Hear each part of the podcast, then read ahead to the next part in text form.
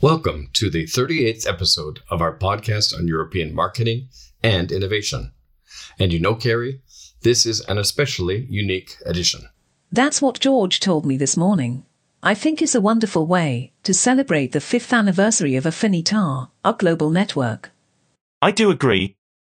What we founded together with nine other European agencies in March of 2017 is now an alliance that covers four continents. From the A in Amsterdam to the Z in New Zealand, passing through Dubai, Europe and North America.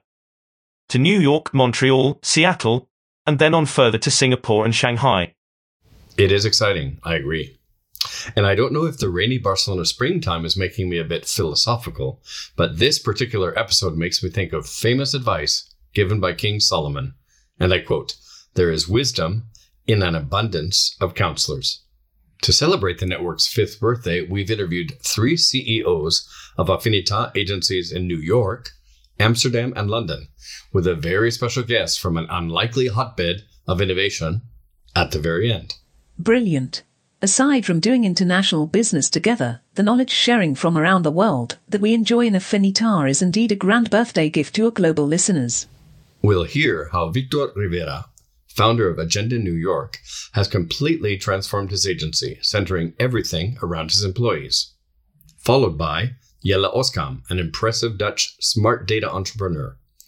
For expert advice on digital trends and B2B marketing, we'll pop in for a pint to profit from valuable advice of Jason Talbot, CEO of London's award winning agency, The Crocodile. And the invited guest. Nice try, George. Okay, then, who wants to join me in the Big Apple? Taxi! The following content is brought to you by Derby Hotels Collection, European luxury hotels. Enjoy a special 10% discount in London, Barcelona, and Madrid with the code BVAlexa at derbyhotels.com. We're sitting here in a typical New York diner with Victor Rivera, and he is the founder of Agenda in New York City. Founded, uh, listen to this, 1999.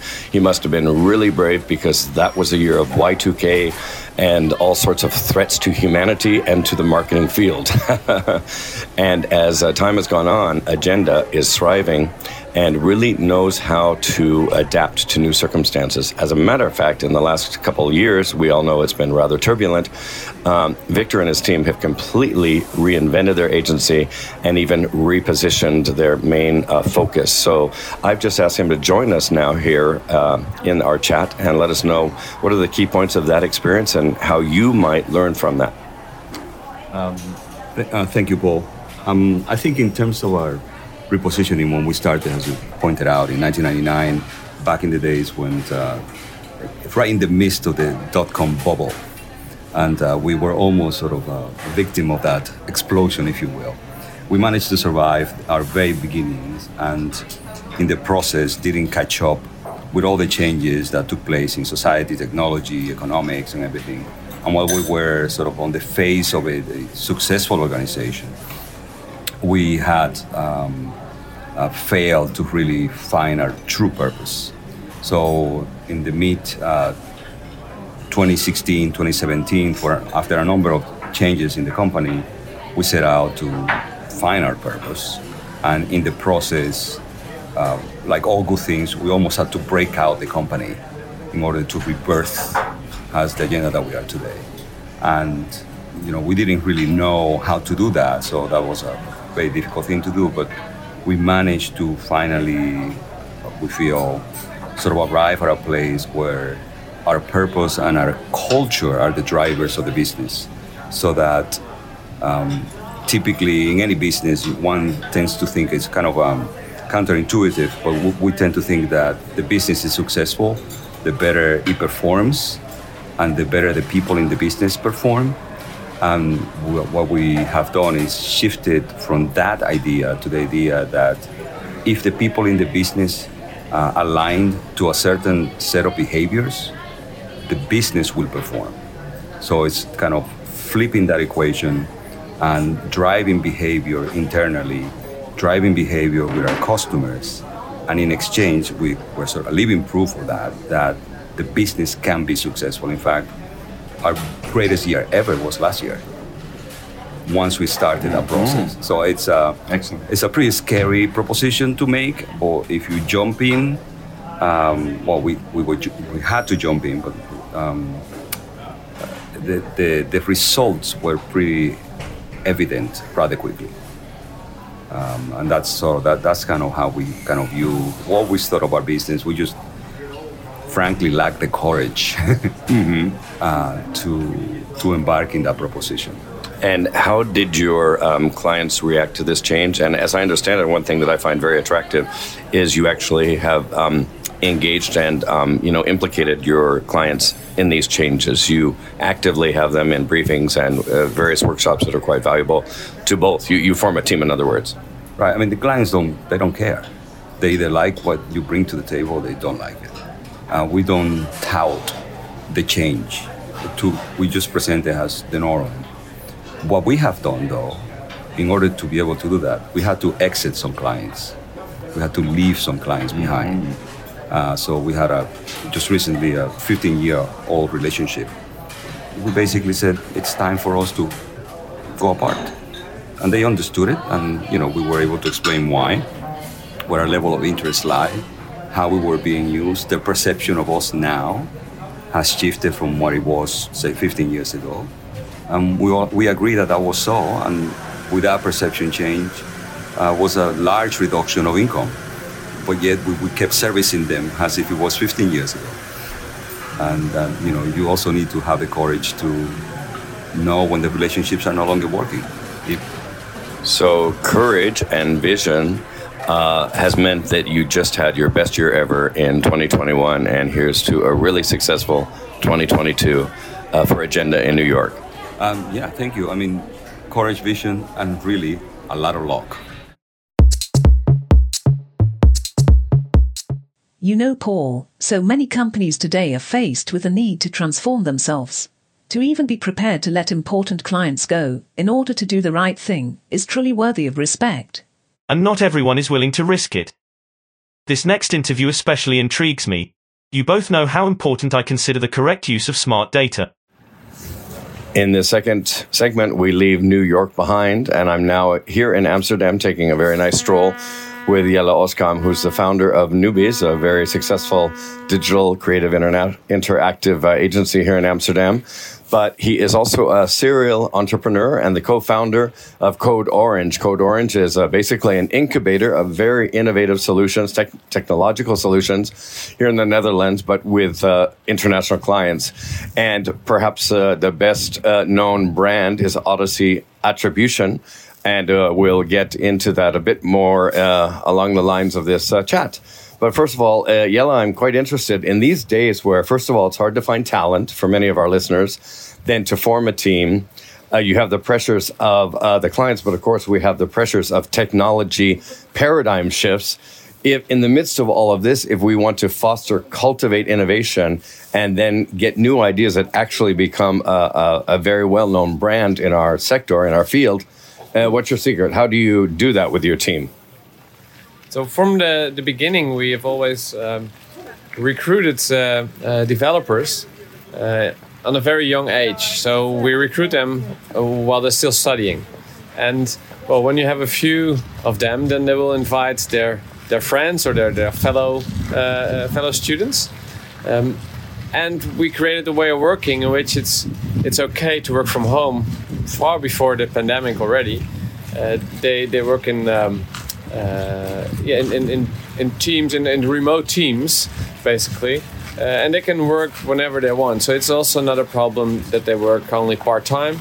They work uh, in the weekends. They work in the evenings. They That's work very interesting. they work between their their courses in the university, um, and for us it's a way of well uh, learning them how to become a, uh, a good developer, um, and also for them it's a great way to to gain skills, practical skills already during their studies. Uh, and when they graduate, we, we hope that at least the, the good ones or the best ones will will stay with uh, the company, which um, well in, in quite a few cases happens. Um, well, there are always people that that are aren't the right fit, so they leave already during the studies or after the studies, or that they want to move in a different direction. For example, a guy wanted more in cybersecurity, which is not our profession, but well, he has worked for us for like five years as a student and and did very interesting work, both for us as, as for him. So it really works well uh, for us. It's when we started was actually because we didn't have money to hire uh, like a full-time developer, so we started with these students, and then after a while, it turned out to be uh, really a USP of uh, well finding talent where other companies aren't uh, aren't looking for it. Well, they say that necessity is a mother of invention. At least that's an American saying. So I think you're proving it. And uh, let's maybe switch now to Odyssey Attribution, which is uh, the brand I spoke about in the beginning. this is a tool, a platform um, that helps uh, brands to truly make sure that their marketing investment is in the right channels. You can uh, help the brands detect where they should be spending more money, and you can quickly show them in the way that you'll probably explain a little more where they're losing money and where they should uh, perhaps end an investment. Um, and I, I, do know that uh, it's a platform used by brands such as Decathlon, Adidas, uh, Denmark's uh, bestseller brand. So, can you tell me a bit more about um, Odyssey and then how also that uh, evolved? Because uh, I have a feeling some of it was due to uh, co creation with your customers as well. Yes, it was actually when I was doing an, an assignment back in 2015 uh, at Adidas. Uh, on affiliate marketing, that we found out that, that there was a lot of money spent on, on affiliates that, in, in my opinion, weren't very incremental to, to Adidas. Uh, we should tell our American listeners that Adidas means Adidas. yeah, it's Adidas in the US. Yeah, that's true. Um, so they, um, uh, but we didn't have the data to prove it. So we have our gut feeling, and there were some reports in Google Analytics that, well, showed a difference between if you if you compared last click attribution with first click attribution, uh, that's the well the the numbers uh, dropped by uh, more than 95% or so. So we had indications, but we didn't know what the incremental value was of, of the affiliates. And well, in order to find out, uh, we basically had to build an, uh, a multi-touch attribution tool, and that's that's what we did with Odyssey. And well, the, the more practical thing was well, um, together with my uh, business partner uh, Tim, who's our CTO, and also at the time with, with one of our other developers, Niels, uh, who at the time was a, was an intern, which was quite funny. Um, we, we, we just sat down and said, well, okay, we want to prove that um, that basically Adidas is overspending on affiliate. Well, how are we going to do it? How are we going to define what the incremental value of an affiliate or a traffic source in general will be? And then we just used common sense and, and came up with with three KPIs, turn it into a model, and then we well we build an interface, and and well Adidas told us well guys, we um, we make shoes, we don't make software. So if you guys turn that into a business, then well be your launching customer, and that's.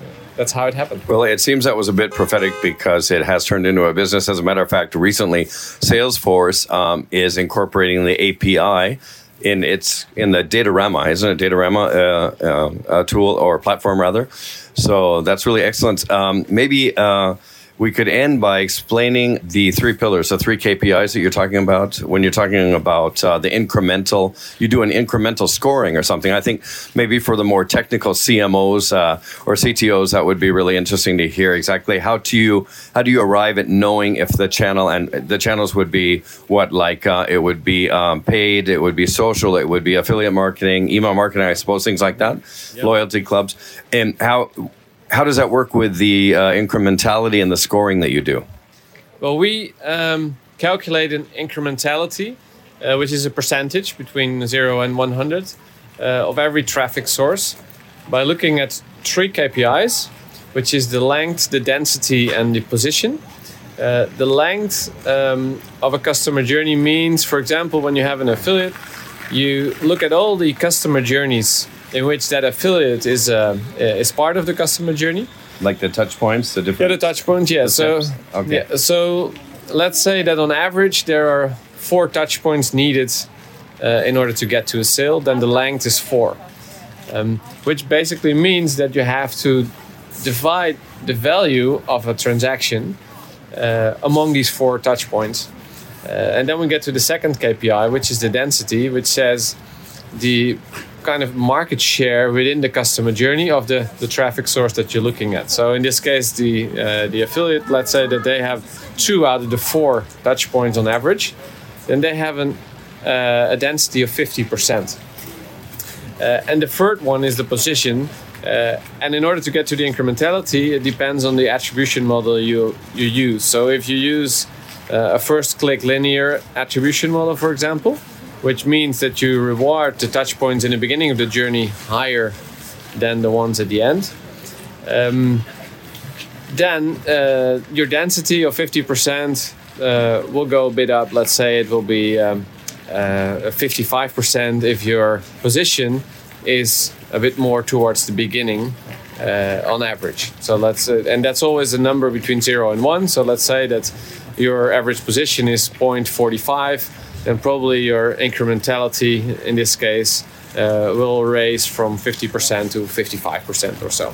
So, combining those three, that gives you a scoring that uh, then um, the marketers uh, can easily identify what's working better and what's not working so well. Yeah, well, what it says is that when this affiliate has an incrementality of 55%, uh, let's say that it is involved in 100 transactions, so 100 customer journeys, then uh, the revenue of the value of these 100 transactions, 55% of that can be attributed to this affiliate. And based on that, you can calculate also based on your settings, on, on the budget you want to spend or you're willing to spend, uh, you can calculate how much uh, advertising euros or dollars or whatever you could have spent on generating these, uh, these, these transactions in which the affiliates are involved. That's very, very helpful. Well, listen, thank you so much for your time. I also know that you head um, Affinita Netherlands, part of our uh, international global network. And let me tell you one thing I'm glad we're having this walk, but it's a little cold in Amsterdam today, so maybe we can go get a cup of coffee. Sounds good. Sounds okay, good. thank you very much, Jelle. You're welcome. That was very valuable, most especially for each and every one of our listeners who are seriously focused on profitability and long lasting results. Well, stay connected. You'll definitely want to hear what Jason has to say in London.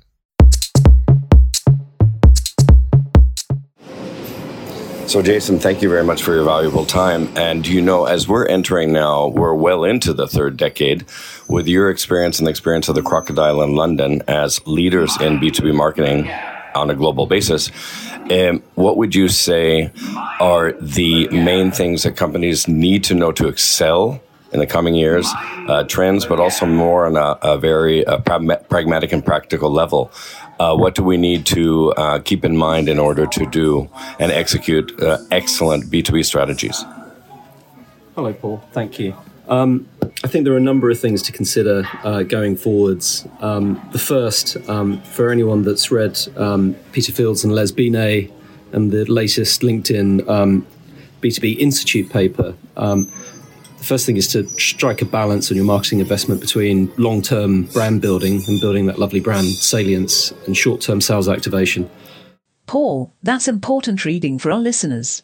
I've put up links to Fields and Binet's work, as well as more recent LinkedIn resources, in the program notes at blog.bvirtual.com. Oh, just perfect, Carrie. Thank you very much. Any interested uh, listeners should simply go to the blog's podcast section and look for uh, the notes for this special episode, which is season four, episode three. Let's go back now to this highly useful chat with Jason. There's a current trend against especially big tech, B2B marketing to overinvest in short term sales tactics and underinvest in long term brand salience, which is largely driven by a, a, sales agenda, a quarter by quarter sales agenda, which is quite a hard routine for marketing to break. But if it can, the returns and the impact on long term sustainable growth are well proven in terms of what long term brand investment can do alongside sales activation. It's not either or, it's both. I find this new perspective extremely important for all B2B marketers. It's a significant change in thinking. And that's not all. Jason encapsulated, quite deftly, I might add, the chief issues confronting third decade marketers. Here's what he says about cookies and first party data. Um, the other thing um, that we're we're seeing is uh, necessary to focus on is um, everyone's clambering um, to build more personalized experiences through their through their buying journeys. Uh, I think with the forthcoming shift in third-party cookies uh, that's going to happen in 2023, it's going to be really important to organize your first-party data and organize how you're going to um, adapt for um, you know digital marketing techniques going into 2023 with Google and Apple environments especially. Um, so I think we'll see the rise of CDPs in terms of um, central data platforms, customer data platforms, where you can aggregate first-party data, build cohorts, and use that to start driving your um, inbound and outbound digital efforts. Um, but again, uh, you'll see that in unison with uh, an increased focus on Martech technology as an enabler um, to both organize your data and distribute your content in meaningful ways across the whole buying journey rather than just pockets to build those lovely connected seamless um, buying journeys that you want to deliver for your customers that's absolutely brilliant and i think it will be immensely helpful to our listeners thank you very much jason As we end this special episode, it's time to reveal the identity of our mystery guest. We're in Lapland, but we won't be visiting Santa Claus. However, we will see reindeer, tons of ice, husky sled dogs, and perhaps the magical Northern Lights. You are about to meet a very energetic woman who is leading innovation in such a way that she is attracting international attention. We're sitting here in Luleå with the mayor of Luleå, uh, Carina uh, Sammeli, and um, at our biannual meeting here up in the furthest northern parts of uh, Sweden, we're really focusing on an explosion of creativity and innovation happening in uh, uh, Norrbotten, which is actually the region here at the top of Sweden. And so that uh, made me uh, just uh, think about how in this town, which for many, many years was unknown, how she and her team are uh, stimulating creativity and innovation. And uh, there's a, a, terrific explosion of uh, companies that are IT, they're sustainable coming here. the interesting thing that um, Carina is doing is, in, is that she is involving the uh, inhabitants, the population of Luleå to help her. So, could you talk to us a bit about how you are uh, creating innovative plans here in Europe, but with the help of the people of Luleå?